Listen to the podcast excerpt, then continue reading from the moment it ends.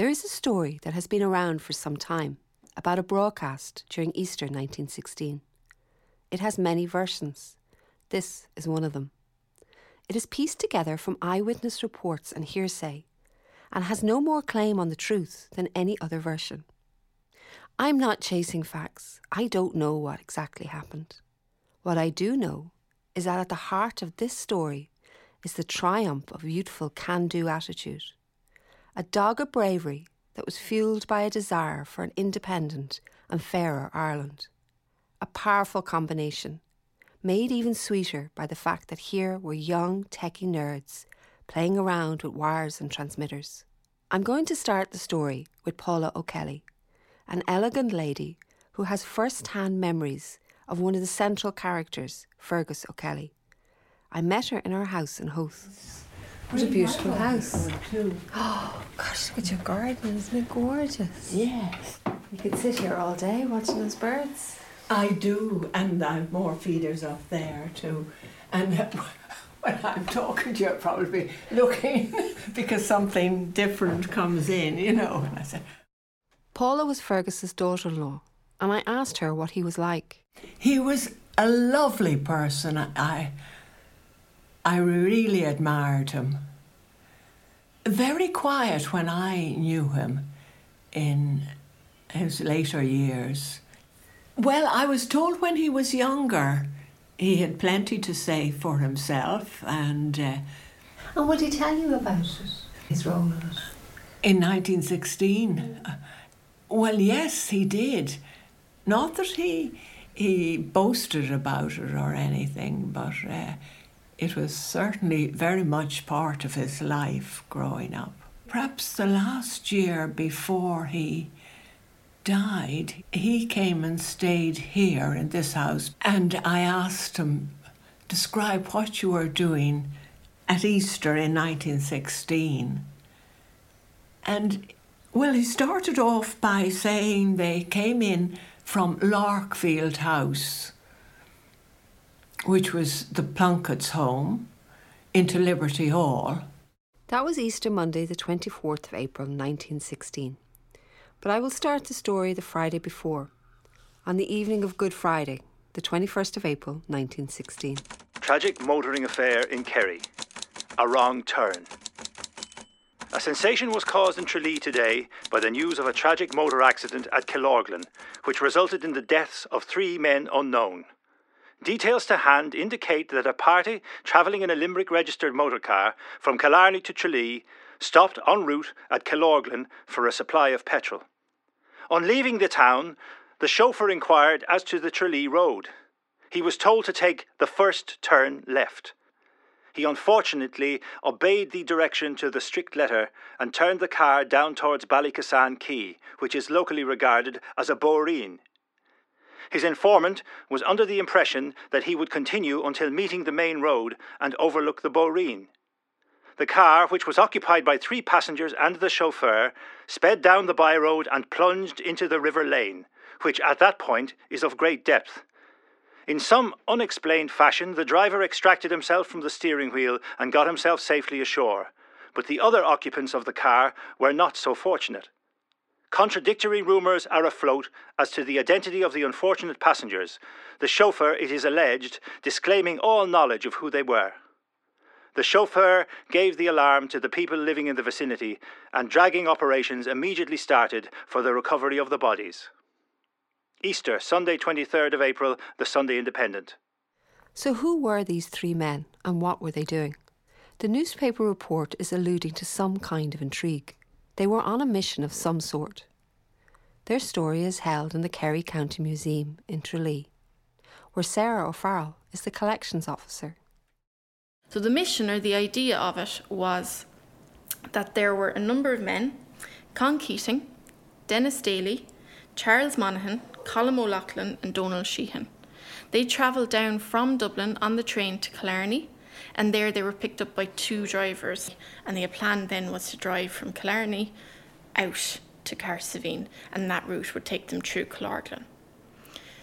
They don't appear to have been that familiar with the route that they were going to take, and they had agreed that they would drive in tandem, Um, they didn't want to be too close together because they didn't want to draw too much attention to themselves. The R I C were on relatively high alert at this point. That didn't work. That didn't happen. They lost each other. The first car seems to have driven through Cú no bother, pulled in a little bit after Cú waiting for the other car to catch up. The second car, driven by Tom McInerney with Con Keating, Donal Sheehan and uh, Charles Monaghan in it, they got lost in Cú. Uh, they took a wrong turn and they ended up going out. It was quite a dark and foggy night and they took a wrong turn and they ended up at the Ballykissane Pier. Now, the Ballykissane Pier looks like a bridge from one side, but it's not. It, it ends very shortly after it begins and you're right onto the pier and into the River Laune. The bodies of Con Keating and Donal Sheehan were found the next morning, but it actually took another six months before Monaghan's body was found. This was a tragic accident, the first of many young lives lost in nineteen sixteen. But we still don't know what these three men were doing in Kerry. Helen O'Carroll is a curator of the Kerry County Museum. But very quickly, I think that story of the drowning of the of the three men became part and parcel of the, the tradition of that area, you know, and especially because Con Keating and the other men would have been considered one of the first casualties of the Rising. That weekend, as stories began to be pieced together, you know, from what was happening in Killorglin, what happened here in Tralee with Roger Casement being arrested, when, like, we, we're so used to instant communication and things happening, people are tweeting it as it's happening and all the rest of it. But then it, it was a very confused picture for quite a while. Did people know what they were up to? Oh, the local people? Yeah. Oh, I don't think so. I don't think they. I don't think they knew at the time what they were up to. You know, when the when the car went in. You know, I guess it was just a question of piecing all of that together afterwards. And I suppose when uh, when Con Keating's name became known as one of the the dead, I guess then they would have been able to, to work it out, because he had been trained as a wireless operator and he was from Cahersiveen. It's a bit, little bit further away from Killorglin, but you know, everyone knows everyone in Kerry eventually anyway, you know, so they would have worked it out, I suppose, but it would have taken a, taken a while. It wouldn't have been an instant knowledge, I don't think. It did take a while for the whole story to come together. Colm O'Loughlin was a passenger in the first car, the one that didn't take the wrong turn. He was in charge of the mission and was acting under the orders of Joseph Mary Plunkett to travel to Cahersiveen, and as he says in his radio interview in nineteen forty-six... Orders were clear enough. Enter wireless school, said to be unguarded, by the way. Dismantle transmitters and receivers. Remove two portable sets. Con Keating knew all about them. Sprinkle petrol around. Light up and light out for Tralee. As we now know, that is not what happened. When Colm lost sight of his second car, he was forced to turn back. And it was not until some time later that he found out what happened to his colleagues. Cúderson tá agus mishe an bóhar, báhu ídsin a chánig mishe slán. They took the ford and I took the high road. They were drowned and I came safe. This group of men, young men, Con Keating was only twenty-one, were under orders to rob a transmitter and receiver for the rebellion. Do we have any idea what might have happened if they had not died in a car crash? As a mission, it seems to have suffered from some organisational problems. Um, despite this tragic accident, it's not clear that they would have been successful even without the accident happening. Um, the plan to steal the equipment from the wireless school. The wireless school was vacant at night. There wasn't anyone guarding it. However, it was only one hundred metres from an R I C station. Um, and that R I C station being relatively close to Valentia, they would have been on relatively high alert, not only for Irish rebels, but maybe anyone else involved in World War One, like Germans or anything like that. The idea, once they got the equipment, to bring it back to Tralee and then to reset it up, there's been some question as to whether or not they would have been able to do so. Um, I will say that the proprietor of the school, Maurice Fitzgerald speaking, I think it was in the fifties, said he thought that Con Keating would have managed it, but some others have cast some doubt on that. Also, the Tralee end of the operation was supposed to be organised by Con Collins, and he had gotten arrested uh, during the day on Good Friday. So that part probably would have would have fallen apart even if they had managed to come back with the equipment. There's then the question as to what purpose were they getting the equipment for. So there's three main theories. The most kind of prominent theory seems to be that they wished to set up communication with the Aud itself. Deeply flawed plan. The Aud had no radio on board. Um, also, the Aud had actually already left Tralee Bay by the time the lads went out to steal the equipment. Um, Another option is that they were going to try and send false messages out to British warships and try and lure them away from the coast in order to facilitate the Aud in landing arms. So again, not a great plan. And the third then would be to broadcast the story of the rising more generally. Um, so they're kind of the, the three theories. And in regards to those three theories, as historians and curators, do you have a, I don't know if I could say an opinion on it, but a kind of a... a feeling of what? It's so easy, you know, you have your twenty twenty vision in hindsight about what was somebody's intention, or this wouldn't have worked because of that and all the rest of it. They were going to do something with the radio. You know, I think that's really part of, lads, we got a, you know, a wireless station down in Kerry, let's do something with it. Let's send a guy who knows what he's doing down, who's from the area and all of that. Um... You never know what they would have improvised, and I think that's all part of rebellions, wars, whatever. Any plan has a huge amount of improvisation to it. So I guess um, if they had been successful in, in robbing the stuff, taking it, bringing it back to Tralee, they probably would have come up with some plan. I'm going to sidetrack a little here. This was an attempt to rob communication equipment to assist with a rebellion. But this was a hundred years ago. What systems of communication did we actually have then? I went to the Hurdy-Gurdy Radio Museum in the Martello Tower in Howth, which claims, with justification, to be the birthplace of communication. I talked with Pat Herbert, who runs the museum, and Tony Bratnock, a Morse code expert.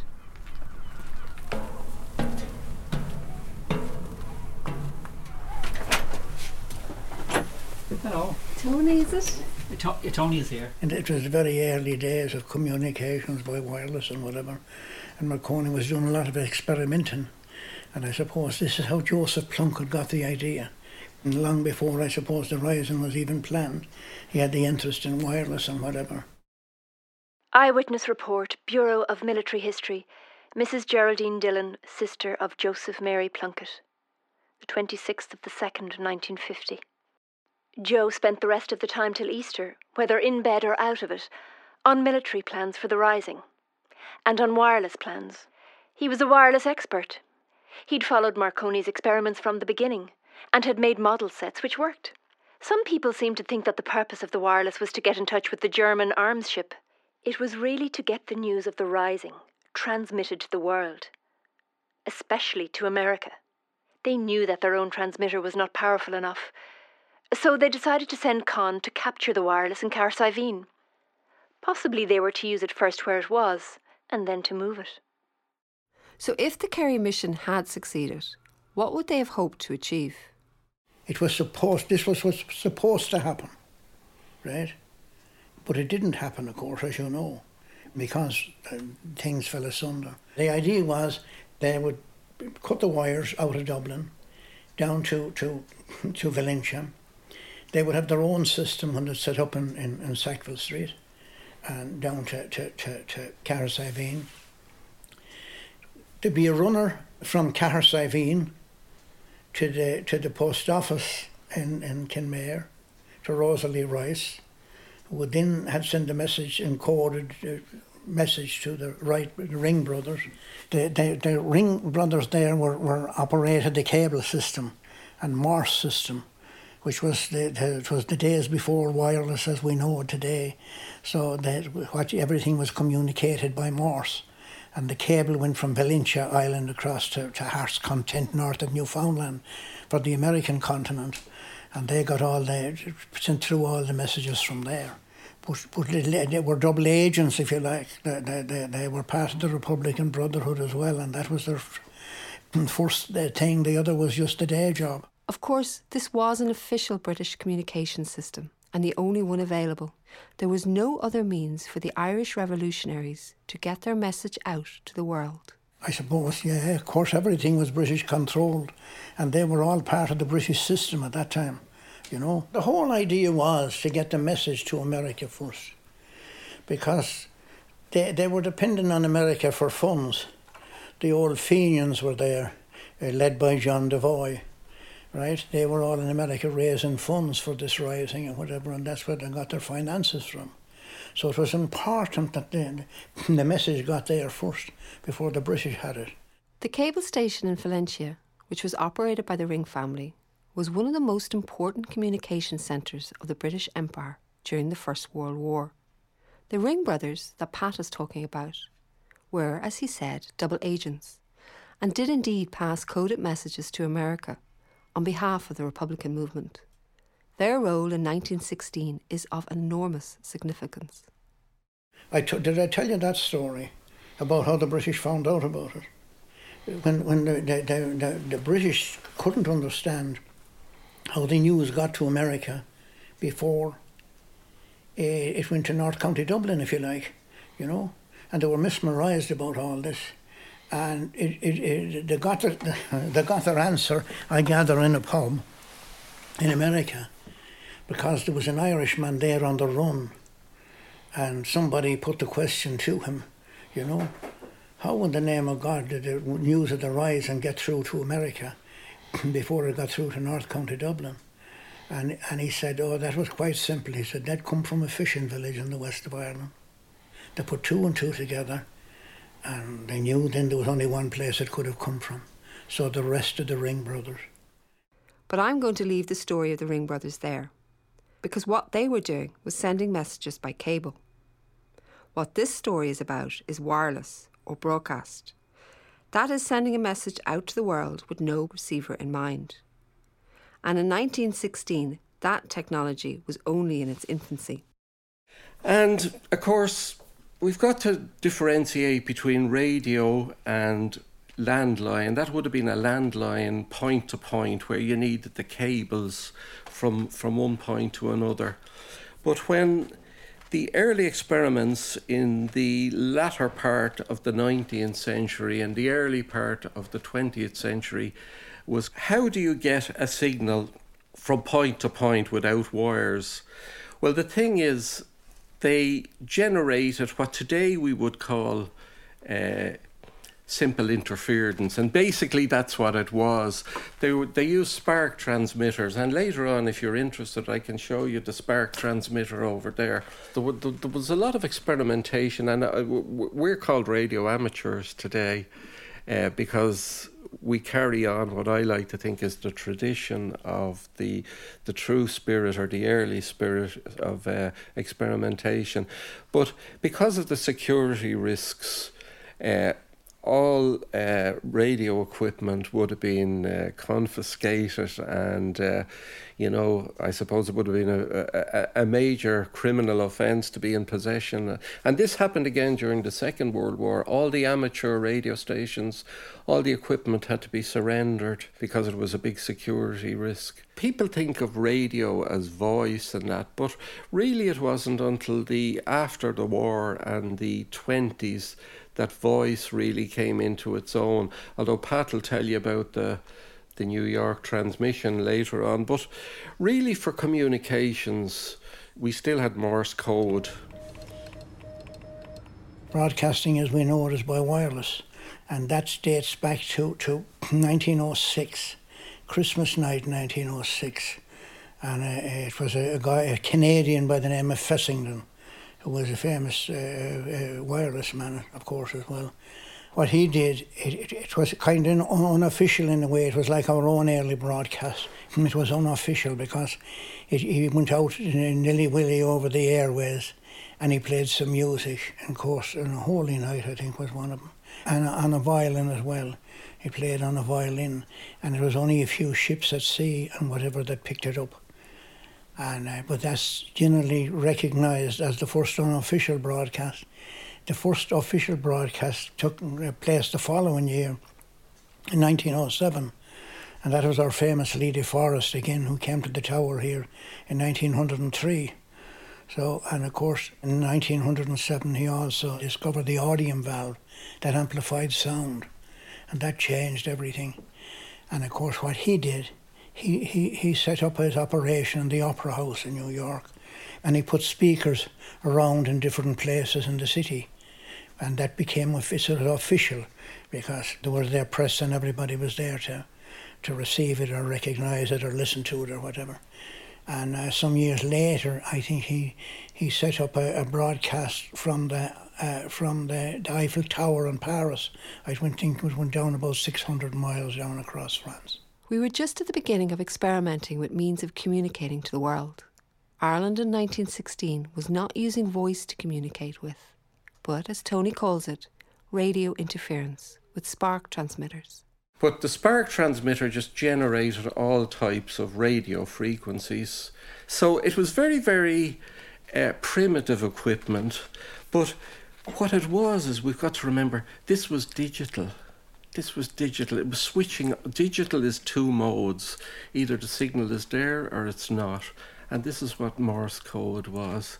So you may call it primitive, but it was very far-reaching and very, you know, for its day, it was just a brilliant, brilliant invention. And you can see this, this is actually moving back and forth and interrupting.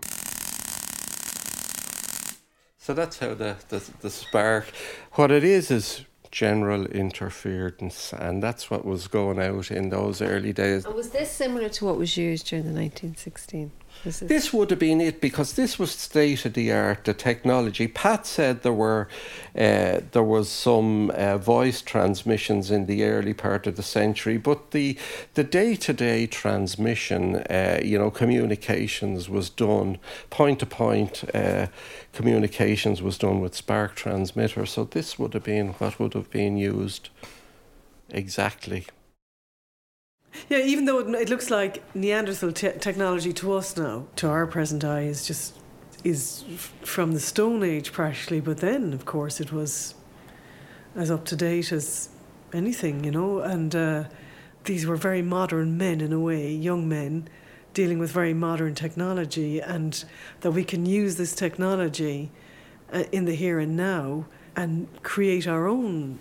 our own history, our own tradition. I suppose every generation tries to use the technology or the communications technology that's there. And I guess that's the, the point, that, you know, you can bring it up to the Arab Spring and and to any revolution that, that any time in history that has tried to use communication. Yeah, and I think that this is all part of that, you know. The bravery of Con Keating, Charles Monaghan and Donal Sheehan in their efforts towards assisting the nineteen sixteen Rising, was officially acknowledged by the Irish government in nineteen forty-one. Where we are at the moment is in our museum storeroom, which is where the reserve collection is kept. Um, everything in here is in numbered boxes and all has its own location and that. So this is, for the moment, this is where Con Keating's medal and his belt are. And we're getting them ready for an exhibition. Do you want to show me the medal, actually? Yeah, sure. So um, this would be the medal for people involved in the the nineteen sixteen Rising medal. Okay, so on this side here, we've got what's supposed to be a depiction of Cú Chulainn in, in his death, um, the kind of death scene of Cú Chulainn. And then on the reverse, uh, we have Seacht an Lagaska, so that's Easter week, nineteen sixteen. The name Con Keating is also inscribed on it. It's relatively unusual for the names to have been inscribed on it, but with some of the people who were already dead by nineteen forty-one when these were given out, they were inscribed. So it's likely that this is an official inscription on it, d- done at the time of, of awarding it. They they think this was the belt that he was wearing in the car the day that they went off the pier in, in Ballykissane. And uh, like a lot of these things, you know, became relics very quickly. So it is very likely that this was his belt, like the, the uh, front fender of that car, the bumper of it, is in Kilmainham. Um, it was it was taken out, taken from Ballykissane and uh, and then given to the museum up in Kilmainham, um, the, these things became quite the sacred relics, you know, uh, as to tell their story, I suppose, you know. Yeah, I mean, the story would have been kept alive, obviously, in the family. I mean, this was a man who died in the nineteen sixteen Rising. This is a huge part of anyone's family story. Um, and they were very, very proud of him and uh, and that, and very keen that this stuff go on display as well, and that Con Keating's contribution to the Rising would be acknowledged.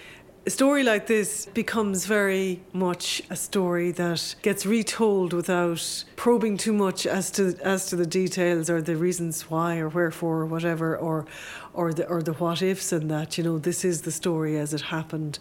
But I think very much part of their family story, this man who, who died in in action, even if no one was firing at him or anything like that, they were on a mission to go and and uh, and do vital work as part of the Rising. So that was the Kerry side of the story, but it is not the end of the story. The failure to capture the equipment did not deter the volunteers from their efforts. They still hoped to create their own system of communication.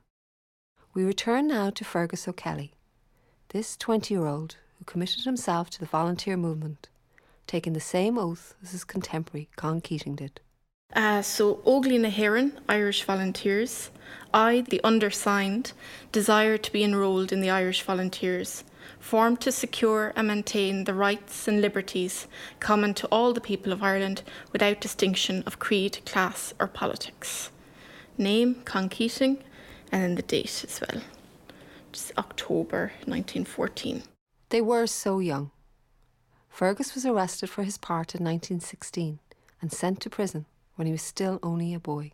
He spent his twenty-first birthday in Wormwood Scrubs, and Michael Collins was at the, the birthday party with the photograph of the group of the on the balcony in the jail of their celebrations.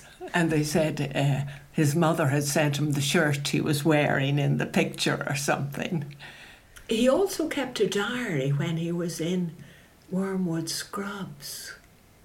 And at the beginning, it was written in Irish, which he would have been pretty fluent at, and in pencil also. And he kept that till he uh, was released at the end of July. Tuesday, May thirtieth, nineteen sixteen. In two days, I'll be twenty-one. And then there will be another man in Stafford jail. I hope he'll have a little more go in him than the boy that's here now, or he won't be worth much. I always thought I'd have a great bust the day I came of age, but it don't look as if I would somehow. And it will be Ascension Thursday too. Hope we'll have mass anyway, though I suppose not. Everyone is very quiet tonight, even G Landing. Must be the effects of the football and the concert. Thursday, first of June, nineteen sixteen. Mass at nine fifteen. Pretty wet in the morning, and so we had very little exercise. Today the Commandant told us we would have our doors open all night, as well as during the day, so now we are all right anyway. After tea, the crowd collected in my room. I gave a birthday party, and we passed the time pleasantly enough, talking and smoking. twenty-one today. He considered himself a boy, but it did not deter him from fulfilling the mission, even after the death of his colleagues. Another group of young men who've been experimenting with technology and led now by Fergus O'Kelly are to continue on this story. I joined the Irish Volunteers in November nineteen thirteen at the Rotunda meeting. I was attached to the signalling company and received instructions in Morse, semaphore, et cetera. I had a working knowledge from the instruction I received in the signalling coy and from the home study of wireless. In March and April nineteen sixteen, I was closely in touch with Joseph and Jack Plunkett and was frequently at their house in Larkfield. At this time, the refugees from England were in the old mill building at Larkfield under the control of George Plunkett. Mick Collins was constantly at the house with Joseph Plunkett and up to the time of the Rising acted as one of his personal staff. Some wireless apparatus was assembled by the Plunketts. The manufacture of a transmitting set was out of the question, but a receiving apparatus was assembled the principal items being a magnetic detector formed of a number of soft iron wires formed into an endless belt and passing around two pulleys rotated by a gramophone motor. Attempts were also made with crystals as valves, but crystal reception was rather new at the time.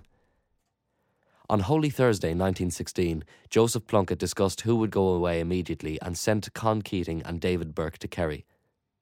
Their mission was to obtain wireless apparatus from the wireless station at Valencia, Kerry. As is now well known, the car in which Con Keating was travelling took a wrong road and was driven into the sea at Cahersiveen, three occupants being drowned. This statement was compiled from personal dictation, which was taken down in longhand by the investigating officer and partly from notes written by the witness. Mister O'Kelly is a man of education and intelligence. He impressed me as being a straightforward, conscientious type, anxious only to give a true picture of events as he saw them. And that would be my opinion too, typical of him. At noon on Easter Monday, George Plunkett's Kimmage garrison was mobilised at Liberty Hall, and I was then with Jack Plunkett. We each had a motorcycle. Can you ride a motorbike? I don't know, I haven't tried, but I'm sure I could. Take this one then and report to Beresford Place at eleven o'clock. The time was about ten o'clock in the morning of Easter Monday, nineteen sixteen. The place was Larkfield House. I received my orders as above and was put on a not too new three and a half horsepower Triumph, shown how to start and stop it and set off. The company was marched off in fours by General Plunkett, up Abbey Street, to O'Connell Street, and then towards Nelson's Pillar along the post office side of O'Connell Street, close to the footpath. As the company drew abreast of the post office, General Plunkett gave the orders, halt, left turn, charge. The company, having turned left, formed two lines, looked a little blank at the order charge, and immediately General Plunkett shouted, take the post office. At that, the men broke ranks and rushed forward in through the main entrance to the post office. Shortly afterwards, the public who were in the office and the staff came running out in great excitement. Windows were broken out and barricaded, and the rising was on. Jack Plunkett and myself entered the yard by the side door and left our motorcycles in the yard, where they remained. A little later, I was called aside by Joseph Plunkett and instructed to take a few men and take possession of the wireless school and Rees's shop and do everything possible to get the transmitting plant and receiving apparatus into working order. I took about six men. One was Sean O'Connor, an electrician and a member of the Kimmage garrison from London. Another was Arthur Shields, the well-known Abbey actor, and I also had David Burke as operator. I entered Rees's building through the Abbey Street door and went up the stairs to the top flat where the caretaker lived, an elderly woman named Brown. I advised her to leave, and she did so. The wireless room was sealed by the British military. I broke the seals, and David Burke and I entered. The apparatus was disconnected and had been out of use since the start of the war. Quite a lot of work had to be done to put it into working order.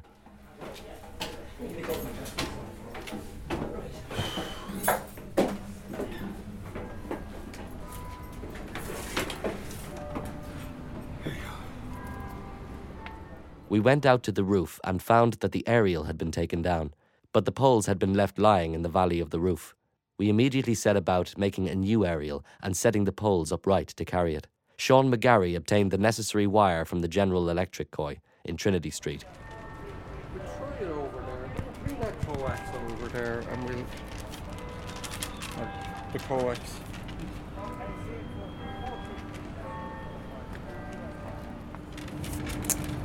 As I say, this is what seventeen feet is compared to thirty feet that they were using in nineteen sixty. And so, oh, that's that one. How's it look? Stable enough? Yeah, I'll put a second one on it anyway, just to be sure. To be sure. Pretty light.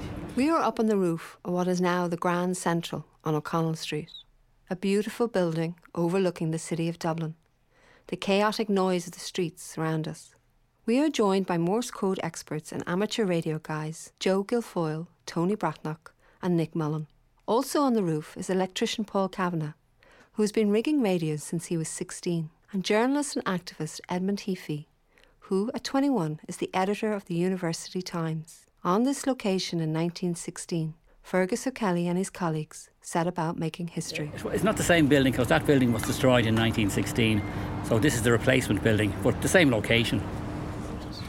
Uh, well, they were looking out. They were actually in one of the apartments because they said they were looking out. The windows were overlooking Abbey Street, so the antenna would have been here, all right. Yeah, there were snipers in McBurney's, and you can see, if you go over to the edge there, you can see the windows that they were probably sniping from. On seeing that the roof of the wireless school was dominated by the dome of the Dublin Bread Company, the D B C building, and would be under fire from across the river, I sent word to the post office that the D B C and adjacent buildings would have to be occupied, or else we would have no security for the wireless school. Captain Weafer's second Battalion was then sent over with a company, and they occupied the block from Abbey Street to the river. These were of great help in keeping up constant sniping against these enemy positions, which were firing at us while we erected the aerial and made the necessary connections.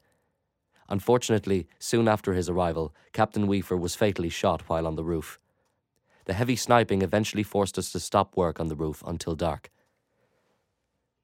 The aerial was completed during the dark hours of Monday night.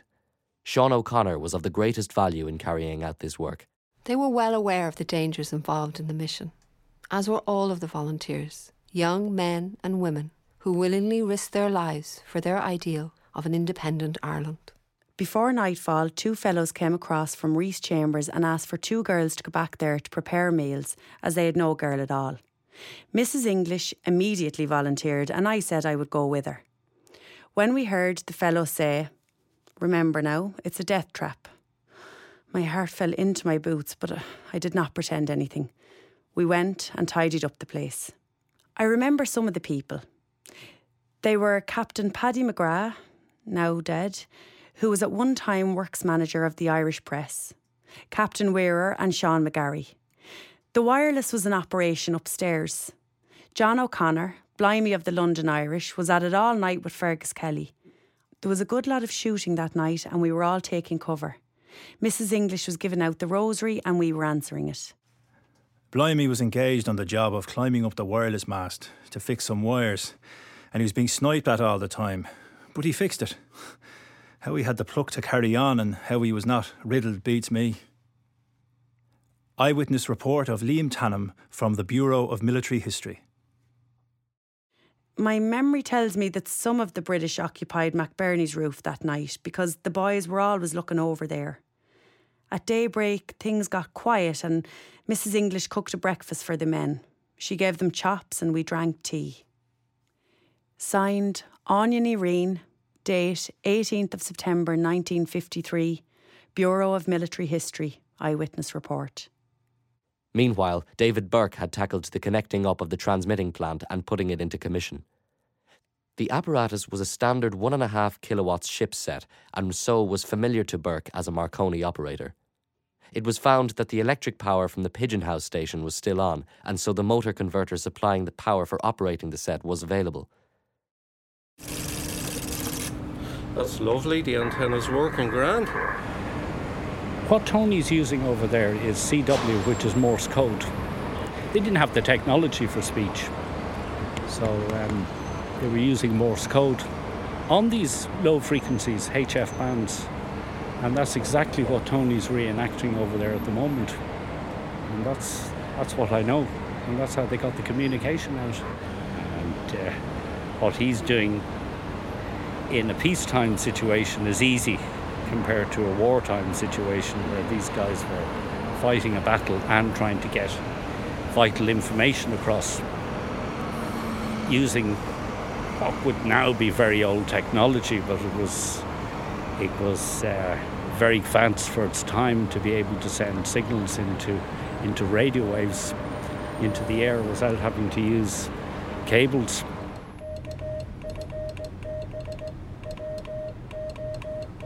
Army of the Irish Republic, Dublin Command, date twenty-fifth of April nineteen sixteen.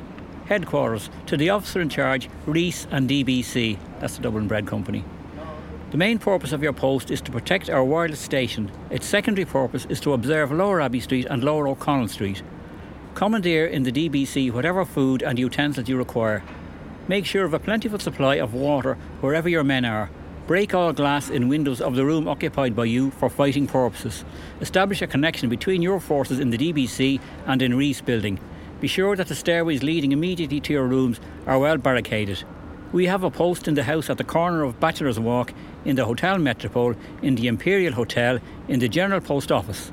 The directions from which you are likely to be attacked are from the Custom House or from the far side of the river, De Lear Street or Westmoreland Street. We believe that there we believe there is a sniper in McBurney's on the far side of the river. James Connolly, Commandant General. So young, and I, I wouldn't have the courage to do anything like that. Now, maybe they were young and foolish, because to go up on a roof with the British Army sni- trained snipers taking pot shots at you, you know, it's just crazy. On reporting to H Q that the transmitting apparatus was operating, a message was sent over by James Connolly, commanding the Dublin area, for broadcast transmission. So this message went out ninety-nine years ago? Yeah, ninety-nine years from ago. Location. From this location, okay. So here we are. I'm going to read it out first. An Irish Republic declared in Dublin today.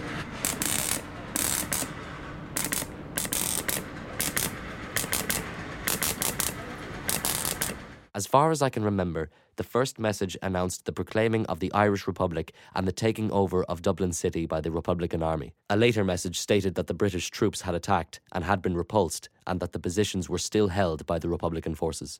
He said, um, David Burke, who was with us, who had his Marconi certificate, was our official off- operator. But he said, I want to retain for myself the privilege of transmitting this first communique of the rising, broadcasting to the world the proclamation of the Irish Republic.